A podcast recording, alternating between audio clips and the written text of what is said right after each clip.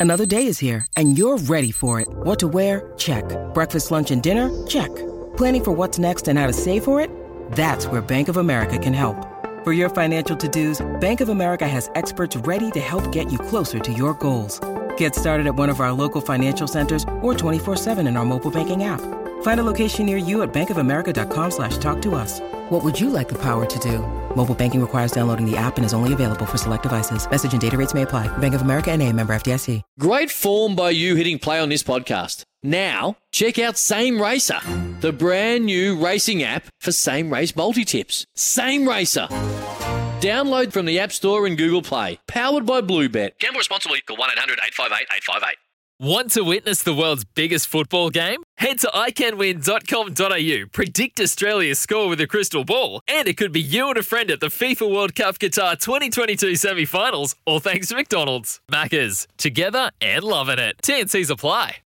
We were talking uh, not that long ago, it seems, about the the sacking of uh, of Glenn Moore and uh, who they were going to get, and all of a sudden Wayne Smith comes in and brings in uh, Sir Graham Henry and um, you know, other people might cron around him, brings in every coach and resource that he can get to help them, and they responded. Simply a great story, and more on that uh, throughout the morning, of course, and throughout the year, I would think, as we look forward to Christmas, which is not too far away. But Logan, uh, yeah, I was away for three and a half weeks, and uh, it was a pretty busy three and a half weeks and action packed.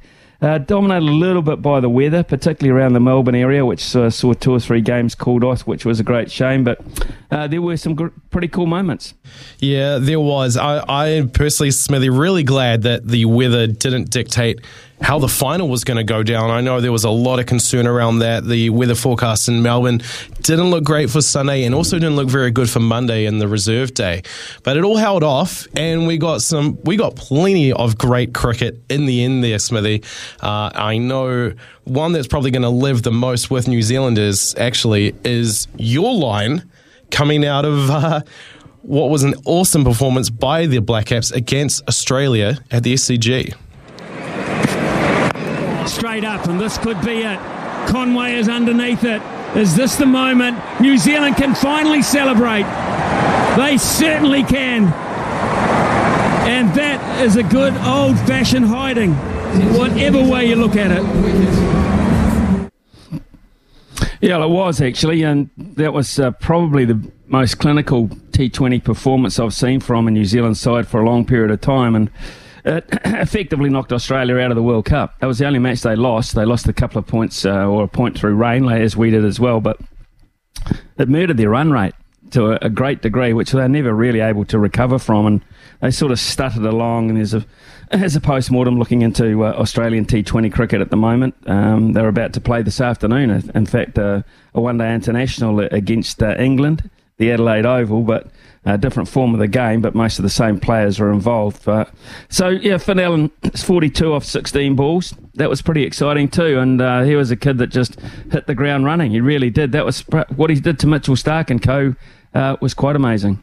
Stark over the wicket bowls and Finn, beautiful strike, straight down the ground, one bounce over the rope at long on for four. Take that. Starking in and bowls, and Allen goes again. Bigger this time. It'll carry it along on for six. It is quite a foray from Finn Allen, who punches hard straight back past the umpire for four more. He is taking toll on Mitch Starc in this opening over. Hazlewood's last ball of the over. He delivers on the drive, square drive, out through cover, flayed it to the boundary for four. Cummins bowls to him and he pulls for six. He has 35 to his name. Stoinis over the wicket bowls to. He advances. That might be the best yet. It is the most magnificent straight hit into the stands at mid on. Hazlewood bowls to him. Allen's bowled on the advance right through. And Hazlewood puts an end to what has been nothing short of blunt force trauma from Finn Allen at the top of the New Zealand order. How good was the atmosphere there at the SCG, Smithy? Well, it stunned them really. Of course, it was Australian dominated crowd, but it stunned them, and uh, nobody, nobody in Australia really knew too much about Finn Allen. I'll be honest with you. Um, he made a fleeting appearance in the Cairns uh, Tri Series, uh, not Tri Series, uh, uh, triple header, the, the 50 over game. He got 50 in that. So they, they knew who he was, but they didn't know much about his striking power. Uh, and so, to be fair, he um, he was brilliant, absolutely brilliant. And I think when he left, uh, we were about 56 uh, after four overs. And, um, you know, it, it was just the, the basis for a fantastic performance that day. So, uh, it was it was it was terrific. It really was, and um, you know it was just the fact that that performance uh, was so clinical. We could never really improve on it. In fact, we never did. You know, we, we sort of went downhill from that uh, point onwards, and we're never able to reach those dizzy heights again. But one player that did, and he's made everyone's tournament team as a result of that. It's Glenn Phillips, of course. Glenn Phillips was absolutely amazing. Only 200 scored in the T20 World Cup, won by Rilee Rossouw from South Africa and Glenn Phillips the other against Sri Lanka. Phillips on 66. He waits. Fane's going over the offside. Hits down the ground and long on, and he's hit it straight and over six runs. Back over the wicket to Phillips, who's standing well outside a leg stump. Then goes inside now, hits it high over extra cover. Oh my lord, that's gone all the way. How dare you? How very dare you, Glenn Phillips? In waits outside a leg stump and heaves this one to Lords long on. He's hit it very straight. It's hit it high on the bat, and it's gone for six more. It's a short one, and he pulls it away backward and square.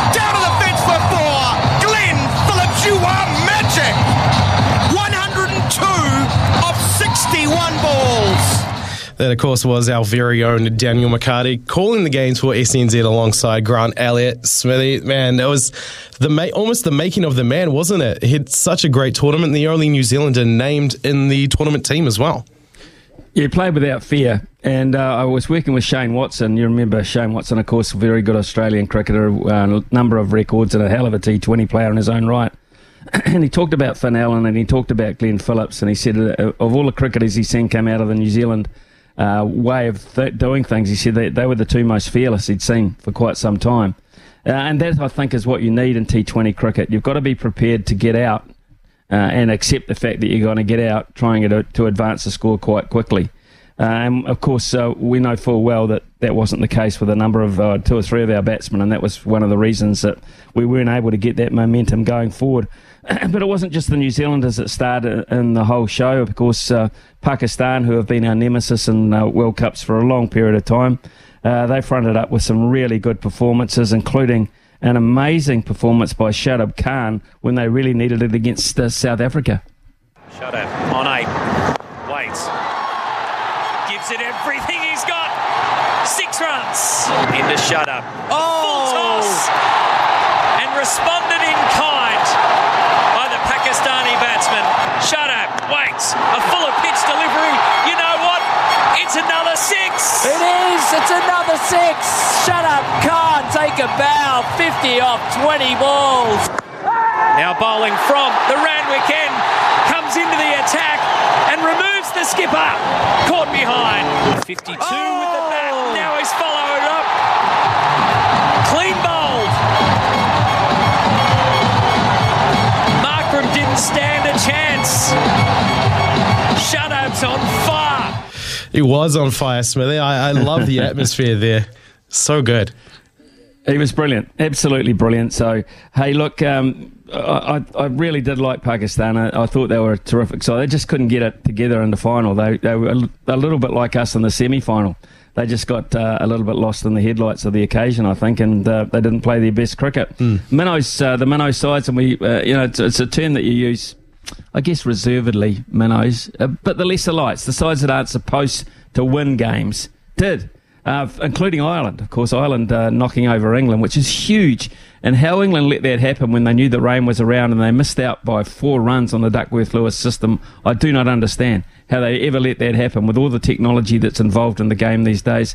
But they were never ahead of Ireland on run rate when they should have been. It was crazy. Um, and you could see um, the frustration from England when Ireland went awarded that game, and uh, the Irish fans that were at the ground and the Irish players did a lap of honour, for goodness sake, beating England in a World Cup. It was great. And then they had another moment, a special individual moment, uh, guess who? Uh, against us. Uh, and that was, of course, uh, at Adelaide. And a fellow by the name of Josh Little, who had had a pretty good tournament, had an even better one after that day out.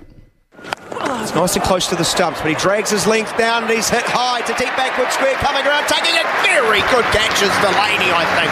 Two hands around chin height. Jimmy Neesham is Plum LBW first ball. Full of length, swatting right across the line, and it's thundered into his back leg. Mitchell Santner on strike. Oh, big shot for LBW, he's got it, yes he has! Would you believe it? Richard Illingworth puts the hand up. A review wouldn't save him because that's just as plum. Santner gone, and a hat trick to Josh Little. Yeah, what a story Ireland were, Smithy, but not the only uh, nation, associate nation to think of when you think of this tournament and how well they've done. But what about Netherlands? Well, I, I did that game. I commentated that game. It was a neutral game, and it was uh, game one of a double header. So we arrived at the ground thinking that um, South Africa would uh, go through, and we would be playing South Africa in the World Cup semi-final in Sydney. That's the way it was mapped out. I mean, you know, people had packed their bags, going in all sort of different directions, expecting that to happen. And then, of course, the Netherlands happened. Uh, and an incredible performance. And uh, the Netherlands is a very interesting side if you break it down. Um, the statistician I was working alongside, Richard Isaacs, told me there was players from seven different countries, seven different birth countries, who make up the Netherlands side, including some South Africans who had uh, key moments in that game. So it was bittersweet for South Africa in that regard. But beating South Africa by 13 runs, quite astonishing, and it changed the face of the whole World Cup. Comes in, bowls to Nortje, who smacks it away through the covers for four. And the Dutch celebrate. You'll rarely see that. The boundary conceded and the celebrations begin. But Netherlands have beaten South Africa. They have knocked South Africa out of the World Cup in 2022. The orange huddle forms in the middle of the ground, the South African batters congratulate them, shake their hands, but they will be devastated. They finish on five points in the group. Pakistan or Bangladesh will finish on six points at some point later today, and it will knock them out of the World Cup. We've seen some famous moments here at this historic Adelaide Oval. We've seen upsets, we've seen great performances, we've seen great wins, but this is a significant moment in the history of cricket that just played out in front of us. Yeah, very significant moment there, Smithy, in cricket history. And of course, fast forwarding now to the final, England. England just, just did it all there at the MCG, didn't they? They did, actually. Um, they were fantastic. Um, uh, and I, have got to say that, uh, you know, they, as I said, they were the most complete side. When you, you bat a guy like Chris Jordan at number 10, you, you have the license to know that um, if you get in trouble, you've got enough batting to get you out of it. Uh, and then, of course, you have this fellow by the name of Ben Stokes, Canterbury born fellow. We can claim him if you like, but uh, to be fair, he doesn't play cricket for us. He wins cricket against us and he wins cricket for England. And he does it on the big occasions so often. It is uh, quite amazing how he can just handle the biggest stage, stand on the biggest stage and handle it with ease. Uh, we've seen it on two or three occasions, key, key moments that Ben Stokes has been able to win games for England. So, yep, it was Ben Stokes and it was England. Uh, and I think uh, deservedly in all over the whole tournament that they uh, managed to lift the trophy. Ben Stokes, ever present, faces up. He swings across the line and hits oh. the winning run. Ben Stokes waves his bat in jubilation to 80,000 at the MCG. And England stands as the dominant force in white ball cricket.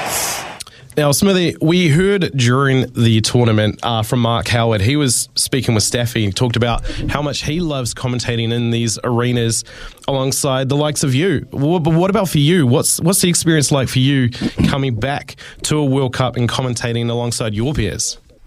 Well, you, you never get sick of it, and you never get sick of uh, the camaraderie in the commentary box. And you met, work with people for the first time. Uh, I'd have worked with uh, a lot of people for the first time in this particular tournament.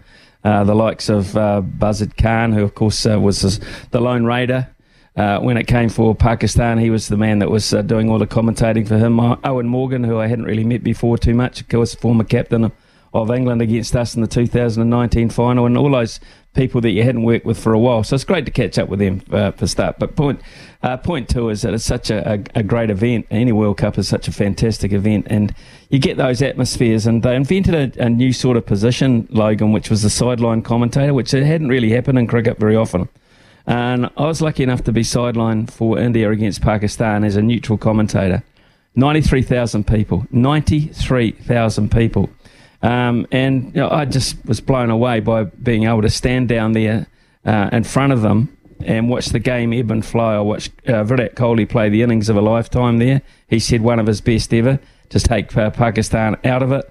Uh, but it was just the most enthralling atmosphere. They say uh, the AFL Grand Final is just something you've got to go to, even if you're not a footy fan. You've got to go to get the experience.